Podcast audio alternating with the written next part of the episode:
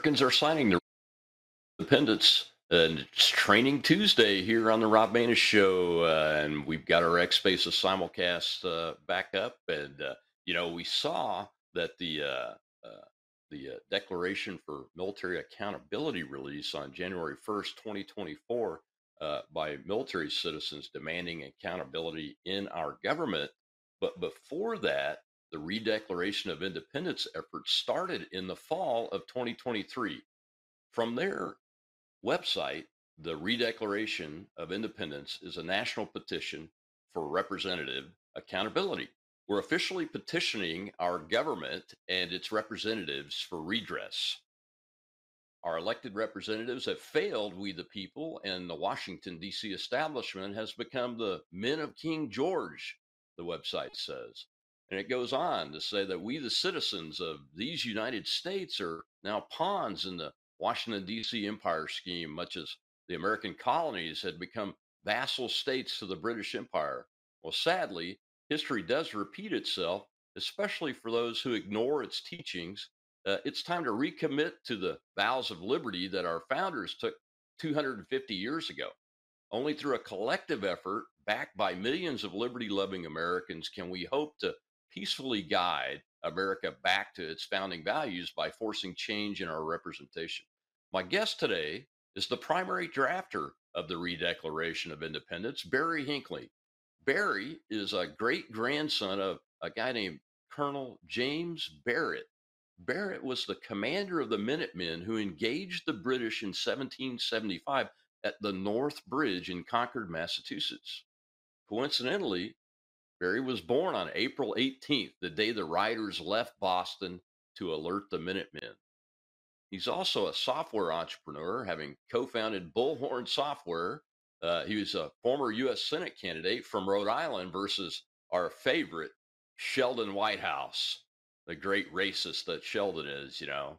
Barry has been active in pursuing limited government and constitutional values since the Tea Party movement in Boston in 2008, which, though much maligned by the mainstream media, according to his website, in hindsight, the Tea Party movement predicted much of the problems that our nation's facing today.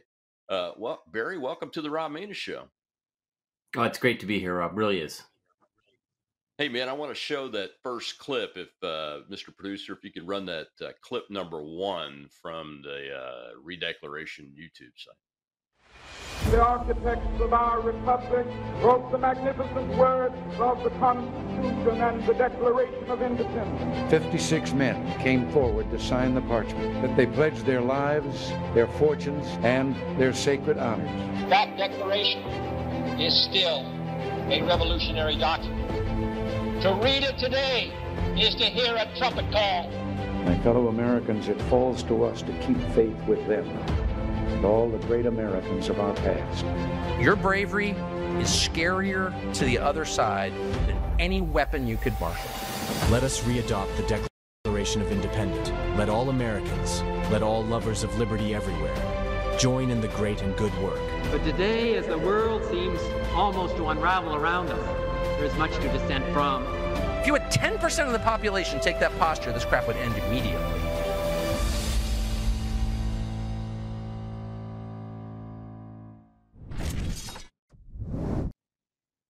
That's a fantastic video, Barry. It doesn't tell the whole story, but it's really motivational, uh, man. And uh, I appreciate you coming on to uh, talk with us today, uh, especially with your background. Uh, uh, and before we go too far, folks, you can sign the redeclaration at redeclaration.com. Is that correct? Uh, dot .org. Redeclaration.org. Dot .org. Redeclaration.org. You can sign that petition. So if, if when you're listening here live, go to your computer, hit redeclaration.org, all one word, redeclaration.org, and sign the declaration. Because just like the military accountability petition, only enough Americans to build the numbers up on this thing will get the people inside the Beltway to pay any attention whatsoever to us, uh, the folks out here that still believe in the Declaration of Independence. Uh, well, Barry, tell tell the audience uh, uh why you framed this around the original Declaration of Independence and what your inspiration was uh, to take this step to get the American people to tell their uh, elected officials, you have to change? Well, I guess it's a few things. Being being from New England and being part of a founding family, it's been part of my life for my whole life, and I've been uh, keenly aware. Patriots Day was a big deal in New England. It was sadly becoming less so. So that's part of it. Growing up in a manufacturing family, watching our own country, Washington D- from Washington D.C., essentially declare war on productive people in this country. Uh, number two, uh, and number three, it became very clear to me that Washington D.C. is running a political empire, much like the King of England was, and they're no longer treating us as a republic. They're trying to pluralize us into some plural democracy uh, like France and ignoring the teachings of our founders who did a great amount of research and, and settled on a, a, constitutional republic for a reason, for exactly what we're seeing now, which is a, a centralized and too powerful government uh, uh, absorbing and eliminating individual liberty and states' rights. That's what motivated me. Yeah, uh, you sound strangely like uh, an American you know, as opposed to oh a God. Uh, uh, as opposed to some of the leftists uh, that I, I, go even so far as to say Marxists uh, that are uh, both elected to and serving in uh, United States governments at every level now, all the way down to the local level. and do you really expect them to listen to us? Well, two things. I think they're Marxists in the streets. I don't think you've gone too far. I think you know uh, Antifa was essentially they're activists in the streets, the Bolsheviks, mm-hmm. and they're fascists. I believe in Washington D.C. Corporate fascists. They're working with big corporations, and they're you know uh, certainly uh, taking our, our, rights away. So I don't think you've gone that far at all. Do I think they'll listen to us? The, and you uh, you mentioned this in your opening monologue. The only way they'll listen to us is if we get big numbers. Now, Bill Clinton was not a man of high moral value, obviously, but he was a successful politician and very good at it. And he said something that's always stuck with me. He said, Politicians will never start the parade, but they will jump out in front with a baton if you do. This is my attempt to start the parade. And only if we get the numbers that you spoke about in your open uh, will we get their attention. Otherwise, they will continue to cook the system and get reelected because they have a baked in 98% reelection rate using our money to run against, you know, challengers uh, and, mm. keep running the table unless we stand up in big numbers. Yeah. Uh, well, exactly right. You know, I mean, I love that. I love that line. I'd forgotten about it, uh, but I've heard it before, and he's spot on. Uh, you know, uh, unfortunately, we don't really elect many leaders to Congress anymore. Uh, they're career politicians. Uh, some of them have been leaders in a previous life, but almost all of them are co opted within a year uh, of getting elected to become part of this, uh, what I call the uniparty cabal uh, in Washington, D.C., that's that chases dollars, that gets reelected 90 something percent of the time by telling their constituents, hey, look at all the money I brought to my district for you, you know, uh, and, and they don't follow uh, the principles in the Declaration of Independence, the principles of John Locke, uh, which is what a lot of that was written on, uh, from. Uh, and, and they certainly don't follow the principles of the reason why we created the United States government in the first place. And it's for one reason, right, Barry? To protect our liberty, our freedoms the, at the individual level. That's what the government is for. It's the only one like that in the world, in the history of the world that I know of. Well, that's their job. And their job is to yeah. be citizens and then serve. They've become career politicians. And when they get in there, they have no power. Leadership tells them on both sides you have two jobs get reelected and raise money. The more money they get, a, they get a price list. The, the the more money you raise, the better committee you sit on. The the big the better the committee, the more access you have the money to money to then you know uh, sadly pay off your friends, grease some skids, and get reelected. And they start on that train and they start climbing that ladder to being a career politician, and they forget why we sent forgot forget why we sent them there in the first place. Sadly, and that's why we need exactly right. I mean, it, it, yeah, yeah, I agree with you. Uh, well, uh, let's go over to the audience, uh, the live audience, and take a question uh, real quick before we take our first commercial break, Barry. Uh, Kat and Shell are the hosts uh, in the X Spaces simulcast audience, and welcome everybody. It's good to have every, all of y'all with us again today for Training Tuesday. It's been a while. Uh, our guest is Barry Hinckley. Uh, so, uh, Kat, Shell, you have a question over there? Well, I did have one, but he dropped. So I actually don't have one for you right now. I'm sorry. I actually, I know you're shocked that I don't have one. I usually do, but well, okay. Uh, yeah, you guys are clear right now. all right. Well, I'll come back to Barry and ask my first question then, uh, which is uh, the the redeclaration has twelve tenets. I think you guys call them. Uh, the first one is uh, requiring the adoption of an annual balanced budget uh, and collecting and spending no more than twenty percent of GDP and uh, any balance collected being returned to taxpayers or deposited in the treasury to pay down debt and strengthen our nation during challenging times, like a rainy day fund, maybe. Uh, I think is the way I think of that at the state level when I hear about right. it. Uh, exactly. Uh, why do, why is that such so, number one on the list? I guess is my question. Well, because we won't have a republic if we go broke and these people are driving us into bankruptcy. If we're not there i mean without the printing press and, and the collaboration between the fed we would be broke. There's no other country in history that's racked up this kind of debt with this few taxpayers. If you look at you know there's 140 million people in america that work. 70 million of them actually end up paying taxes at the end of the year. That's not a lot of people to support the debt we have. It's actually impossible. And that's on top of the unfunded liabilities um, because they've so mismanaged Social Security and Medicare, to, you know, amongst you know the, the Veterans Affairs and other um, you know organizations that they've really run poorly. So it is so vital that we get this back on track. And as Thomas Jefferson said, back to the you know the constitutional founding of this document, is immoral for one generation to pass their debts to another. And I'm a father, and I hope to be a grandfather someday, and I will not mm-hmm. rest mm-hmm. until we've righted this ship and, and, and get this uh, country fiscally solvent again because it is not fiscally solvent. It just isn't. It has to be addressed ASAP. I, I thought this was out of control when I was a Tea Party member in the late 2000s in Boston when it was approaching 10 trillion. People forget, and I used to give a lot of talks to school kids, and I, I used to, you have to, you know, play games to keep them interested in things like civics.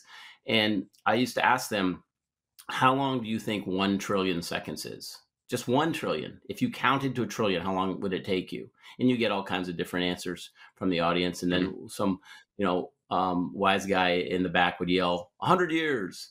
And uh, you know because everyone else was yelling five ten years you know whatever. Yeah. and it's actually almost 32000 years is 1 trillion that's just 1 trillion. I think we're at 30 approaching 34 trillion dollar debt now. yeah uh, you know, when I started looking at the debt, uh, the Tea Party movement, the first election, I think it was 2010 when they when they took over the House of Representatives, if I remember right. So we're talking about 14 years ago, uh, and the debt was approaching 10 trillion dollars. In look, look yeah. at that. Think about that. 24 trillion dollars added uh, in just that short amount of time in 14 years. It is unbelievable uh, that uh, uh, the American people's representatives, feel as if they just don't need to worry about it. Uh, but you know what? We wouldn't have inflation without all this crazy spending because we could just, our government just prints money, so to speak. I know that's kind of old fashioned to say in the digital world, but we still print money. And the more money that's out there, uh, is what's driving this inflation, driving interest rates to go through the roof. You know, I couldn't afford the house I live in today if I had to get the mortgage on it today. And that was just two years ago, you know? Uh, and uh, I think you're spot on by making that the number one on your list of 12 tenets uh, to talk about in the redeclaration.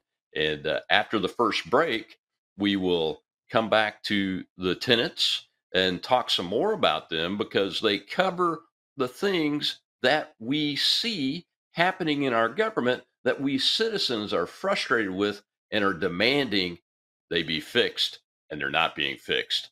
And you'll see one of them in the in the video coming out of the break. It's about spying on American citizens. I'm Rob Maness with Patriot TV on Rob Maness Live. Our guest Barry Hinckley and our live audience on X Spaces. We'll be right back after these messages.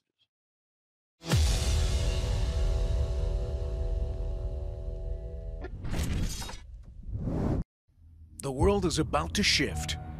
Banks are going cashless globally with the emergence of central bank digital currency, which will bring with it programmable money and the ability to turn on or off your purchasing power based on your digital social profile. It's like the equivalent of spyware in your bank account. You need to get out of the system with the world's safest and most private assets silver and gold.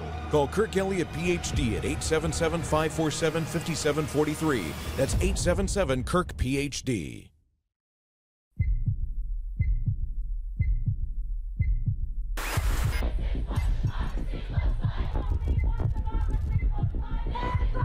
We are here to defend democracy for the people.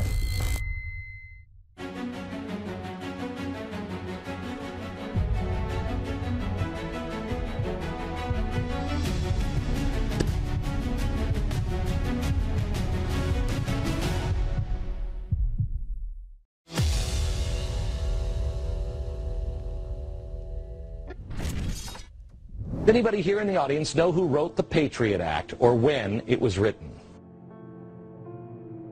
This will blow your mind. Civil libertarians were opposed to it right after 1994, and you can ask the Attorney General this because I got a call when he introduced the Patriot Act. He said, Joe, I'm introducing the act basically as you wrote it in 1994. It was defeated then not by any liberals. It was defeated then by the folks who worried that we'd have the Minutemen would get in trouble, by the Mr. Barrs of the world, who were worried about the right wing, not anything else. So just that has nothing to do with you all, but just to set the record straight. Almost the same thing that got passed, the Patriot Act, was introduced by me in 1994 and it was the right wing that defeated it. You guys tried to help get it passed, including um, the wiretap changes and the rest. Welcome back to the Rob Maness Show on Patriot TV. We're back with Training Tuesday for the first time in a couple of months this week, and our guest is uh, Barry Hinckley. He is the primary drafter of something called the Redeclaration of Independence, and you can sign the Redeclaration at redeclaration.org. That's redeclaration.org, folks. Just like the military accountability petition is going to get Congress to move on the in the right direction uh, in that area. We want them to see this redeclaration because it's got some great ideas that they need to know the American people are behind 100% and solidly. And the only thing that will do that will be the the numbers. Well, Barry, uh, the little clip there was about spying on the American people, and uh, I had voiced my concerns since since the Patriot Act was first passed. Even though I was in the Pentagon on 9/11 and survived it, had to go on and fight the war as a commander, uh, and those kind of things as I uh, came to the end of my career in the Air Force. And uh, gosh, man, uh, that that thing was supposed to be gone pretty quickly and we all said, "Yeah, we need to do it because we got to get these bad guys, you know, and take them off uh, off the planet, so this doesn't happen again." But it keeps two things keep happening. This Congress, no matter who's who's in charge of it, Democrat or or Republican, keeps uh, re-upping that act. Uh, they actually brag about making it more powerful and stronger. Uh, and then something called the FISA Court uh, and the FISA Act uh, uh, Section 702, I think it is, uh, that gives the FBI the ability to spy on us without a warrant, almost almost willy nilly, you know, at their you know at their will, instead of following the Constitution of the United States and the and the values in the Declaration of Independence. you know, is there anything in the redeclaration that's going to address that issue? Well, we have 12 tenants. And in the preamble, we do discuss the fact that we believe, you know, the press and private citizens, um, members of the press, you know, few, the few that are, are, fair and balanced have, like Tucker for, and others, have been un, unlawfully spied upon. Private citizens have been unlawfully spied upon. So that's mentioned in the preamble. It is not uh, mentioned specifically in any of the 12 tenants. But keep in mind, we could have written 30 tenants our government is so broken. Yeah. But we decided to keep it at a dozen.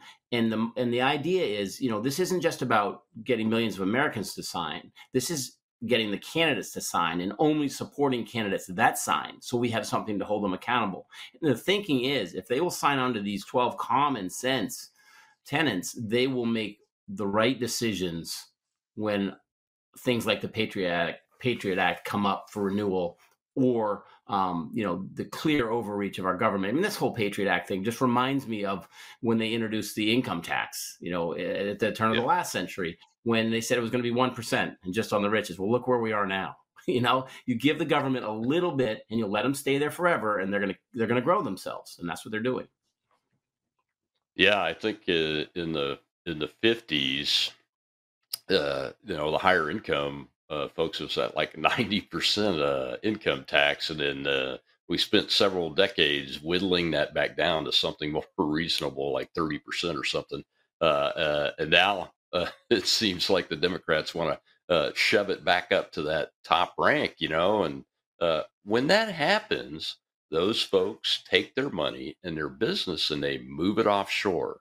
and what happens there is manufacturing goes offshore. People lose their jobs that have been steady, uh, uh, working jobs from family to family, generation to generation in the same families, uh, you know, and those kind of things. So it is uh, uh, very unfortunate that uh, we're thinking about those kind of things. And, you know, the number two tenant in the Redeclaration requires uh, a federal budget to be passed in advance of October 1st. Uh, and uh, that it says that Congress has not done that since 1996. And I think a lot of people know that, but the average person doesn't realize that.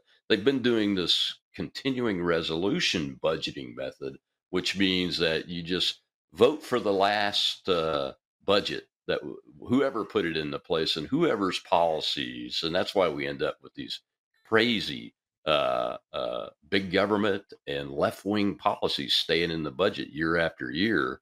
Uh, tell us about why you focused on the budget next after number one, which was uh, you know uh, the uh, the adoption of a balanced budget, but the timing of this budget. What's important? Why is that important? Well, what if you filed your taxes late? What would happen to you, Rob? It's mm-hmm. it's your job to file your tax. You may not like the law, but as I say, you know, I don't make the laws; I just live by them. There's that's their own law. They're supposed to pass a budget every year by October first. Do what you're supposed, to, what we sent you there for. And if you can't, then what we say in the second tenet is, okay, great. If you can't, then you don't get paid until you t- you do. There's a penalty, yeah, just like Congress there's a penalty is supposed to pass. Yeah, Congress is supposed to pass uh, uh, like 12 appropriations bills, I think is the number, uh, and, and, then a budget by October 1st. And the, you know, the individual appropriations bills is what's called regular order. They haven't done that either. Now, this current Congress is trying to do that, but they couldn't get it finished by October 1st. So that's a good point uh, on that. Well, I think I've got a hand up over in the audience now uh, with a question, Barry. Let's go over there uh, and uh, uh, see what folks have to ask you about. Go ahead, Shell, Kat. Go ahead, Wib. Hey guys, hey, Colonel, glad to speak with you again. Uh, I I will preface this with a comment of I kind of I, I was kind of hoping for a re Magna Carta, even though America doesn't have a Magna Carta, but it, with all the, the the ridiculous executive orders coming out of the White House, we need a Magna Carta. Uh, the how much rewording did you have to do to the original Declaration of Independence to the re Declaration of Independence? I didn't see very much that was needed because it's all there. And also, are you uh, specifically targeting Republicans, or are you also targeting some some uh, not crazy Democrats to maybe sign on to this? Well, nothing Great question, in this, thank, you, thank you for the question. Nothing in this should be partisan, sadly, but sadly, it probably is because the, as we know, the Democrats, and I think Robert Kennedy Jr. is a, a good example. I, I, you know, as you know, he's a recovering addict, but he, I also call him a recovering Democrat. because he's realized that that party is completely gone to the hardcore left. So I'm not expecting uh, a huge stampede of Democrats. I'm hoping that we would get some of what they used to call blue dog Democrats. They're centrist, fiscally conservative, rational, balanced folks. Um, but nothing in this should be partisan. Uh, the language is written, uh, it's mostly new language. There, there's a few quotes from the original Declaration of Independence at the end sacred honor, life, you know, honor, in sacred honor, etc but it's pretty new material written in the spirit of the original Declaration of Independence. Yeah, great question. Uh, you know, it's uh, uh, one of your tenets is about uh, prioritizing the domestic welfare and veterans in public assistance before any benefits shared with any foreign nation or foreign nationals at all. Uh, why'd you feel a need to put that in? Well, look at what's happening with the Ukraine and look what's happening to our veterans. And we've been in 20 years of war. I mean, you're retired eh, uh, from the service, you know. Uh, there's a lot of people that are struggling. Suicide rates are massive. Like, we're not taking care of our own people, but we're dumping hundreds of billions into the world. No other country does that. And certainly no country that wants to remain viable takes care of other people before they take care of their own. We need to take care of our, our country. Our country is seriously sick and seriously broken you know, when we were talking about the debt a little bit ago, you know, mm-hmm. uh, you and I were back, you know, in the mix before it was 10 trillion. And we, so we spent 24 trillion in 25 years extra that we don't have. The first 225 years we were, we spent 10 extra. What do we have to show for that? Been to a veterans yeah. hospital lately? You know? Yes, I have. I, am a, I'm a customer there. so, uh, you're exactly We're not right. taking care of our own. Yeah, it's the most difficult uh, uh, machine to a get into uh, the veterans benefits uh, programs, especially the medical side. Uh, and it's also pretty difficult to operate. Uh, we've we've done made some great strides in the last five or six years, thanks to the Mission Act under President Trump was one of them, and those kind of things. But it's not enough. You know, it's being reported right now that the Veterans Affairs Department is using uh, ten of their financial employees to pay the bills uh, to for the benefits that go to illegals.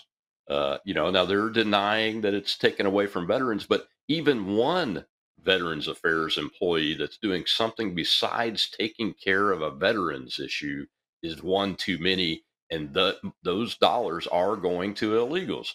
What the heck is that? What kind of prioritization is that? And that's right out of the Congress. Uh, and I think that's why you rightly focus on the Congress in this document, Barry.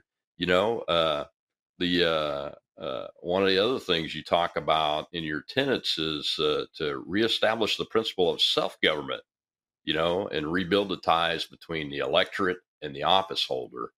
That's extremely important, and it is fractured we have a Grand Canyon divide between me and the people that I vote for. Well, they're not citizens anymore. You know, Milei, if you've been following what's happening in Argentina, and I really consider Argentina the mm-hmm. canary in the coal mine of socialism and its creep as it would would uh, affect America, because they're, you know, uh, same but different country. Obviously, European influence, large indigenous population, um, you know, mixed culturally and they tried socialism hardcore and it's a, a disaster. And Milei said something really brilliant, and it's, it's he paraphrased because you know he's a, obviously a, a Milton Friedman trained economist, and he, he said, "Never should the derivative be worth more than the underlying asset." And the derivative is our representatives are our representatives in Washington D.C., but they treat themselves like a, a high class elite compared to us, which are the American people. We, the people, are the underlying asset, and there is no trust between us and them. They go there, they know they have a 98% reelection rate. They know that if they play by the rules of leadership, they'll climb the ladder, they'll get powerful and wealthy uh, in, the system.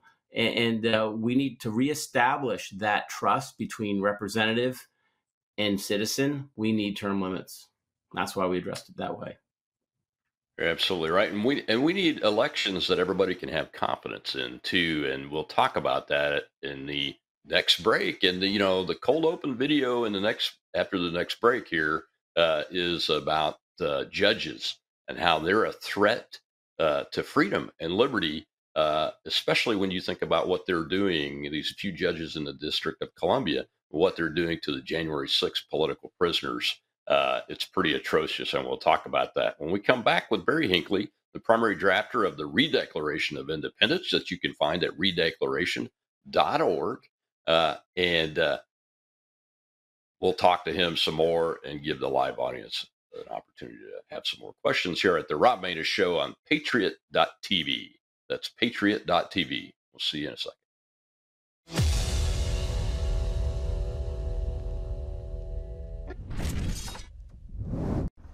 When I grow up, I want to work for a woke company, like super woke. When I grow up, when I grow up, I want to be hired based on what I look like rather than my skills. I want to be judged by my political beliefs. I want to get promoted based on my chromosomes. When I grow up, I want to be offended by my coworkers and walk around the office on eggshells and have my words policed by HR. Words like grandfather, peanut gallery, long time no see, no can do. When I grow up, I want to be obsessed with emotional safety and do workplace sensitivity training all day long. When I grow up, I want to climb the corporate ladder. Just by following the crowd. I want to be a conformist. I want to weaponize my pronouns.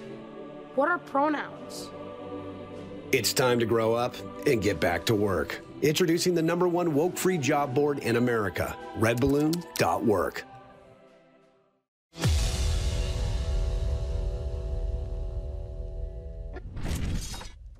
Julie Kelly is the one journalist in this country who's been following this very closely. She wrote a book on it. January 6th, how Democrats used the Capitol protest to launch a war on terror against the political right, which is a perfect summation of what actually happened. Julie Kelly joins us now. Julie, thanks so much for coming on. Um, so it dawned on us as, as these tapes made very clear that the story we've been presented is an, is an absolute fabrication. It's a lie. It's a fraud. Um, that people may still be in jail on the basis of these lies. And so we wanted to talk to you for an update on where those cases are tonight. So, yes, there are, eh, well, at least 100 men have been held under pretrial detention orders over the past two years. That means that a judge has denied them bail because the government, DOJ, successfully argued that that individual was a threat to the community. This includes, Tucker, people charged with nonviolent offenses like obstruction and conspiracy. So, of course, they don't have access to what could very easily be exculpatory evidence contained in this video. But aside from the now, I think, around three dozen men who are held under pretrial detention orders, Tucker, believe it or not, there are some men going on 24, 25, 26 months denied bail, languishing in jail, including the D.C. gulag, as the government continues to delay their trials. This all has the imprimatur, by the way, of every judge on the D.C. District Court. I want to emphasize the real villains here are the federal judges in Washington, D.C., who right. have allowed the government to play every single game to keep this evidence out of the hands of defendants, violating their oath of office to protect the rights of defendants and their due process rights. So I really want to emphasize that. Um, but look, Tucker, there's a thousand criminal defendants right now. Half of them have pleaded guilty or been convicted at trial. So, and the government just announced in two months ago in January that they were still uploading gl- global, they call discovery, which means material related to the entire investigation. What they did was arrest people first, find the evidence later, and cover up what could um, potentially uh, exonerate these defendants. If this were happening in any other country, the U.S. State Department would immediately acknowledge that these were violations of the most basic human rights. These are political prisoners. Mm-hmm and the U.S. government would condemn it. But it's happening here, and it's ignored, except by you. And I so appreciate your tireless reporting on this. Julie Kelly, thank you. Thank Welcome back to the Rob Maness Show live on the Patriot.tv. Our guest today is Barry Hinckley, the primary drafter of the Redeclaration of Independence. And Barry, in that, that clip there, I wanted to play the whole thing because number one is before Tucker Carlson was kicked out of Fox, off of Fox, so it's not that recent. Uh, but uh, Ms. Kelly was talking about some of these people from January 6th had been held in pretrial confinement without trial for 24 to 26 months already. So it wasn't that long ago, but it was long enough ago that Tucker was still there. And now we're in 2024, uh, three years to the month that uh, January 6, 2021 happened. And we're at well over 1,100 uh, prosecutions uh, that this crazy prosecutor in Washington, D.C. and the FBI are totally focused on that, while at the same time, our elections still aren't fixed.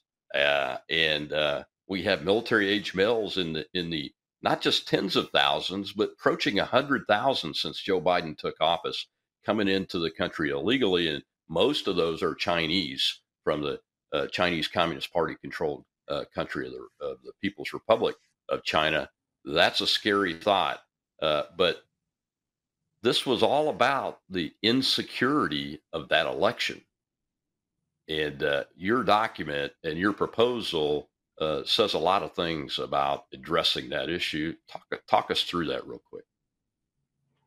Well, it's really important. Uh, I just spent some time with Sarah McAbee, whose husband Ron is getting sentenced next month, and he's facing the government's asking for 17 to 20 years. it's insane. I mean, this is Soviet style stuff. I studied the Soviet Union from 1980 to 1989. I took the language for five years. I have a degree in Soviet studies, uh, history degree based in, in Central and Eastern European affairs. I'm a Cold War baby. My dad was in the army. This is what I studied this is what evil looks like. Washington, D.C. is a different country than the rest of the country. I have attended trials in Washington, federal trials, where someone in the press was getting essentially persecuted by the DNC and its operatives in collaboration with the U.S. government. The fix is in.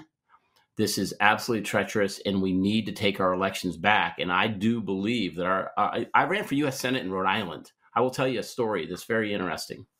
2012 uh, I had been running for a year, but you register in May before the primary. I had pretty much cleared the primary by then, but you have to go officially register with the state. And we had a friendly in the Secretary of State's office, a career employee, but he happened to be conservative, which was pretty rare in Rhode Island.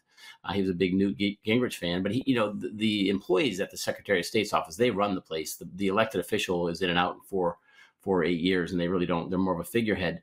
So this guy had been there for 25 years, and he pulled me into his office. He said, Barry, I have good news and bad news. And mind you, this is 2012. He said, The good news is I think you're running a great campaign. You have a chance to win. I said, Fine, great, thank you.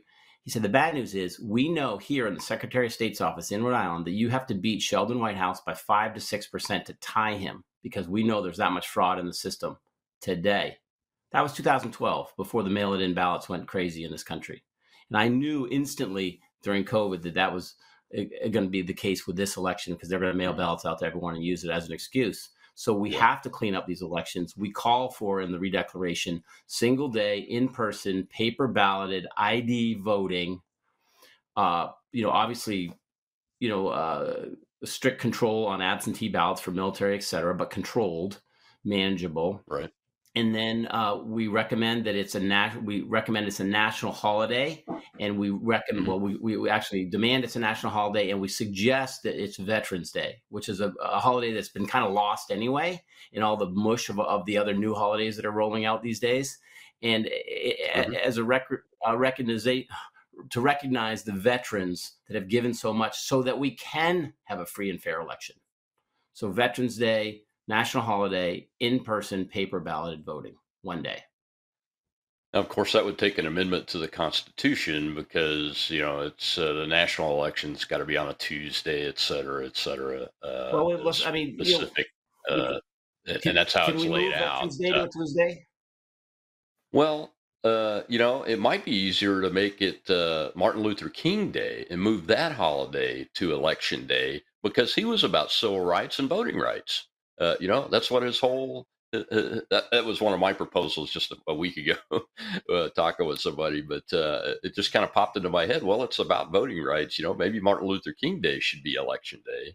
Uh, and then we don't have to add a holiday. We just move Martin Luther King Day over there. anyway, I don't think we should add a holiday. good ideas. Good ideas. How yeah. does either one? How does it address? Do it.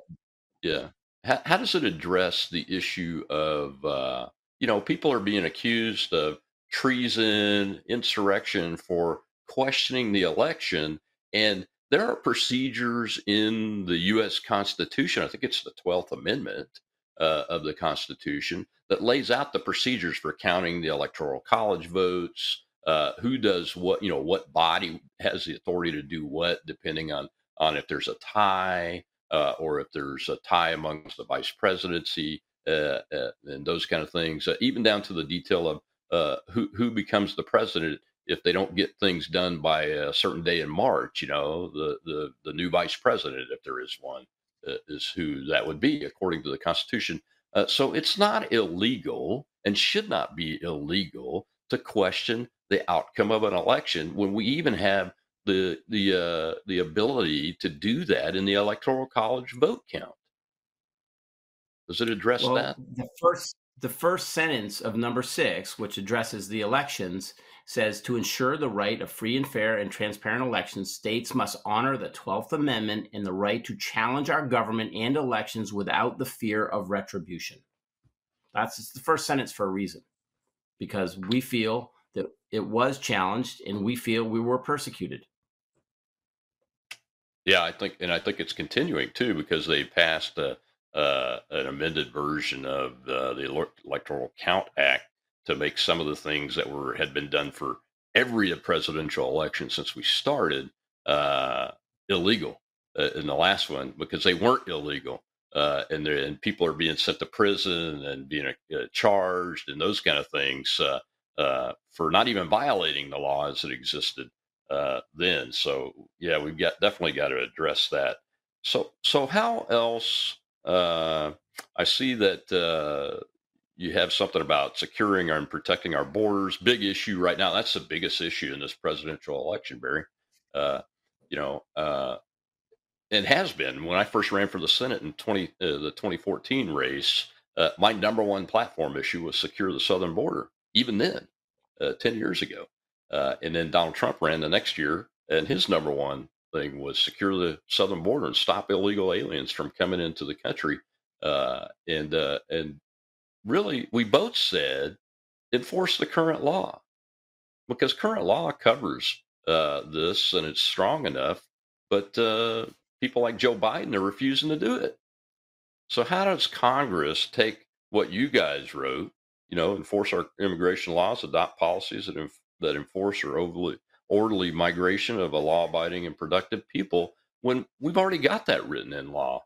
Uh, what can Congress do additional to uh, force the executive branch to do its duty and execute the laws faithfully. Well, how about this?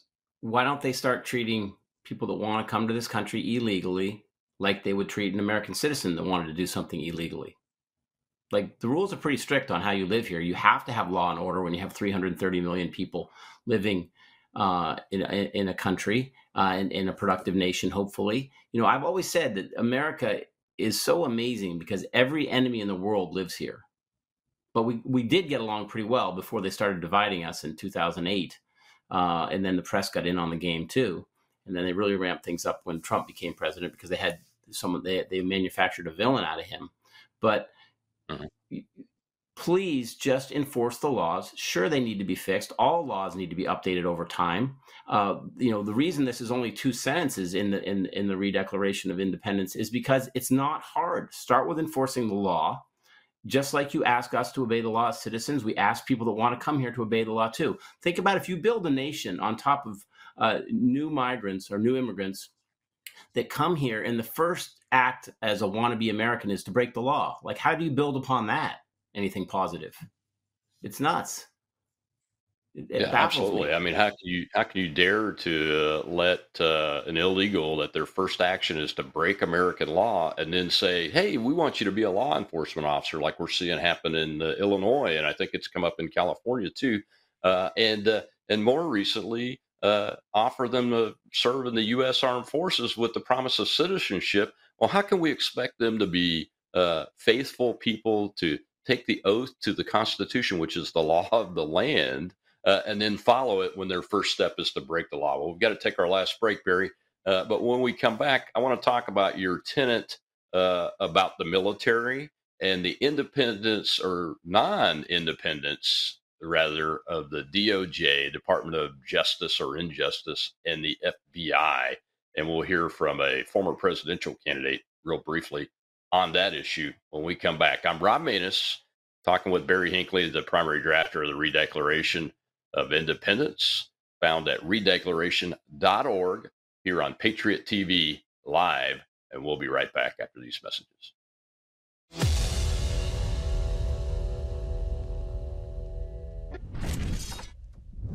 What if this happened to you when you're alone? Or what if it happened here? With MedGuard Alert, you're never alone. You can connect with medical professionals anywhere, anytime. And now MedGuard is introducing our exclusive new CareWatch. If you need help quickly, use it from anywhere to contact medical professionals. No cell phone required. The CareWatch is not only a life-saving medical alert device, it's a revolutionary health monitoring system that checks your blood pressure, heart rate, oxygen saturation, and much more. And here's the best part. If you have Medicaid, you may qualify to get your Care Watch for free. The Care Watch is only available through MedGuard Alert. Call us right now. We have monitoring programs starting as low as a dollar a day. The call is free, activation is free, shipping is free, and no contract is required. Remember, with Medicaid, you may qualify to get your Care Watch for free. Don't wait. Call us to get your Care Watch right now. Operators are standing by.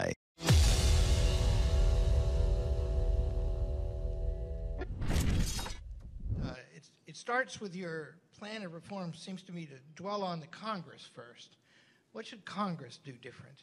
Well, look, I mean, I think that, so. I was a, I was a U.S. congressman for three terms. I've recovered from that experience. Don't worry. But what happens is is you have a government that's on autopilot.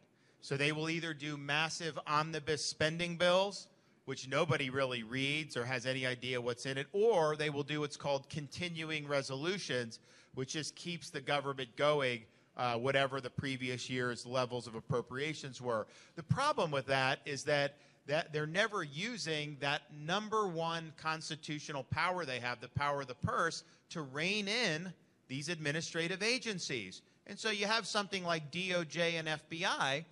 Well, if you never hold them accountable through the legislative process, either through through law or through through budget, of course power is going to accumulate there. You've also had kind of a trope that a lot of Republican presidents have accepted over the years that DOJ and FBI are, quote, independent uh, of the White House. And first of all, these people have guns, they can put you in jail. Saying they're independent means they're unaccountable. No, they are executive branch agencies that report to the elected president of the United States. And uh, an executive, elected executive, absolutely has to use Article 2 power uh, to hold those agencies accountable. So I think you've had. Welcome back to Rob Maness Live. It's Training Tuesday here on Patriot.tv. Uh, we're back and we're talking with the primary drafter of the Redeclaration of Independence today, uh, Barry Hinckley. And, and Barry, uh, that was former presidential candidate and governor of Florida, Ron DeSantis, there, uh, uh, with a very good, focused uh, piece of his discussion about the, the false uh, independence of the of the Department of Justice and the FBI. They work for the executive branch. The president of the United States is the sole elected official, elected by all of the people and all of the states, uh, with the power to control the executive branch. Uh, and I think you guys, uh, uh, part of the reason why you're doing this redeclaration is because that's a major issue, isn't it?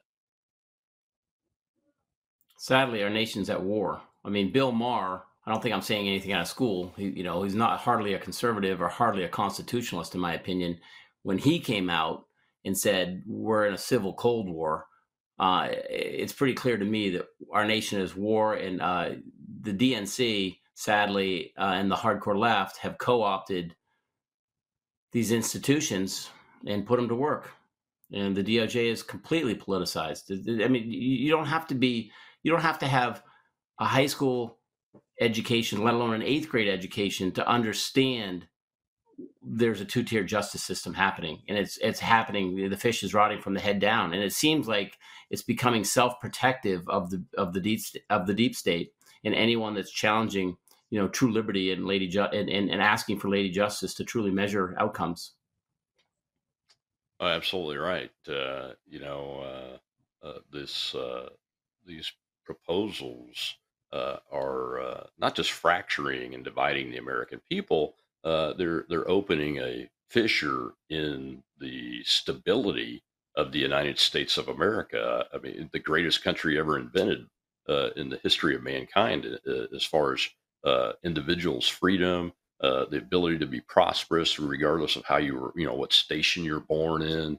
uh, or, or, what you look like. You know, I mean, we've come a long way. Uh, you know, uh, and uh, I hate to see us turn take a downward turn away from the recognition that you shouldn't be discriminated against because of the color of your skin or because you you're a woman uh, or those kinds or your background and those kind of things. But it certainly looks like we're taking a dive down there and that's why I wanted to, in this last segment, to have you touch on that, uh, but also talk about, uh, I think it's the 12th tenet in the Redeclaration, and it's about the U.S. Armed Forces uh, uh, and uh, what you guys put on paper to tell Congress uh, and uh, uh, what needs to be done to make sure that that is set right, because the U.S. Armed Forces, as an institution, has always been the most popular, most trusted institution of the American people. And, and, and it's the reason we exist. Without the Continental Army, the United States of America would not exist today. Okay, we'd be British citizens. Uh, I think most people know that that were born here or that come here as legally wanting to be American citizens. Uh, but uh, uh but uh, the institution is rotting from the inside due to Marxism uh, brought in through DEI, diversity, equity, and inclusion, uh, so is that why you guys wrote this article in Article 12? Well, it was really inspired by veterans from the Naval Academy and the Air Force Academy who I worked with on this tenet. And I saw it, but having not served myself, um, although my father did, and I grew up in a very patriotic family, as you uh, alluded to in your pre- in your intro. Um, it was very clear to me that the hardcore left has taken over the the institutions one by one in this country that will lead to complete control. Now, what it started with education, nonprofits, then the government, now corporate has been taken over by woke and left, and the last stop is the military. That's what they need to conquer, and they're using wokeism to do it because if they can weaken the military, they can control the military, and then we won't be free. And that's why it's so important. And that's why it's the anchor tenant in this uh, redeclaration. It's the 12th that brings it all home. All we're asking for is what America was built on in the first place, which is a meritocracy. We are asking that soldiers, no matter where they color or creed, wherever they come from, uh, that they get judged honestly on their effort and output in a in a, merito- in, a mer- uh, in a meritocracy, and not on preferences and quotas which is where it seems to be headed right now, which always leads to the breakdown of morale and the overall operation. Yeah, uh, you know, I mean, I mean, nothing could be more uh, more appropriate and time from a timing perspective, especially you know we just lost three uh, brave American soldiers in Jordan uh, due to an attack from the Iranian militias. It looks like, uh, uh, but the reporting is is that there were some error might have been some errors made in the air defense in figuring out whether this drone was seen as a friendly uh, or an adversary uh, and uh, reports from co- people that are commanders of reserve units this, i believe this was a reserve army unit there uh, all three of these uh, men and two women man and two women were from georgia uh, sadly and their families are heartbroken and we've got to make sure that we are hiring people on merit, but also promoting people on their abilities because this is life and death, number one. And number two, they have to have a, a high ability to think because they're responsible for safeguarding the Constitution of the United States. Whether an elected official wants to follow it or not is totally irrelevant to this. Uh, and uh, the people we hire into the military not only need to be coming in based on merit, but their ability to understand what that means to take an oath to the Constitution, don't they? Well, one of the things I, I, heard from the veterans I worked with on this is the the massive recruiting shortcomings and, and the repercussions of such. When you have a mm-hmm. smaller pool of people to draw from, you get, by definition, lower quality talent. And another one of the really big hits to the military overall, all branches right now, is that the multi generational family members that were joining because their father or grandfathers had joined and were, were service were career service members are not joining now because of the wokeism. So it's driving down the quality of the pool. It's like anything if, if you lower the standards and, and you uh, demoralize the over the high achievers, you're going to get low achievers and, and poor results, and you're not going to attract the next great achiever. I mean, there there we are. That's what happens when you lower yeah. the bar and you pick people yeah, based I, on preferences. I hope, yeah, I hope we haven't just lost three brave Americans uh, uh, due to inadequate training or or uh, uh or errors made in the execution of that training uh, where they should have been defending and and they let something in uh, and made decisions on where those people were bedded down and they weren't in a hardened uh, uh, hardened living quarters like everybody else. I mean, there's all kinds of things that I'm concerned about that I'm hearing being reported from the desert that indicate to me that our concern about the hollowing out of the U.S. military, the rot from a leadership perspective, uh, uh, uh, that taint from Marxism, as Matt Lohmeier talks about in his book. He's the lieutenant colonel that was fired from Space Force, the first veteran of the Space Force, that wrote a great book about uh, the rot from Marxism that's attacking the inside of the U.S. military. I really hope that we don't uh, see that as a reality, but uh, I have my doubts, uh, and I'm very concerned at this point, and hopefully if it is true, then uh, we use this as an inflection point, and Congress gets the message and starts really acting to fix things instead of just passing more bigger and bigger defense authorization budgets that don't really change policy to a degree that it needs to be. Well, we've got about 30 seconds left, Barry. Uh, tell folks where they can find you, where they can find the redeclaration, and follow you on social media and those kind of things. Well, it's a simple ask. Just, as you said, go to redeclaration.org. Uh, please sign it forward it to 10 family members and friends and and definitely pressure your representative or whoever's running against them to, to take the pledge and sign this as well. That is the only way we're going to hold Congress accountable is, is strength in numbers. Uh, you can find us at Redec 1776 on X, on Instagram, and Truth Social. Well, thank you very much for spending so much time with us and training us on what the Redeclaration of Independence movement is and why it's so important. Barry Hinckley uh, of the Redeclaration of Independence uh, just spent an hour with us, folks, and we appreciate that. Well, tomorrow is Whistleblower Wednesday. We'll have a great show tomorrow because there's a lot going on, especially at the southern border and the issues I just talked about with the U.S. military, uh, possibly having uh, poor training or inadequate training uh, and errors being made, resulting in those uh, fatalities, unfortunately. Keep those families in your prayers. I'm Rob Maness with Patriot.tv, and I'll see you tomorrow, Whistleblower Wednesday.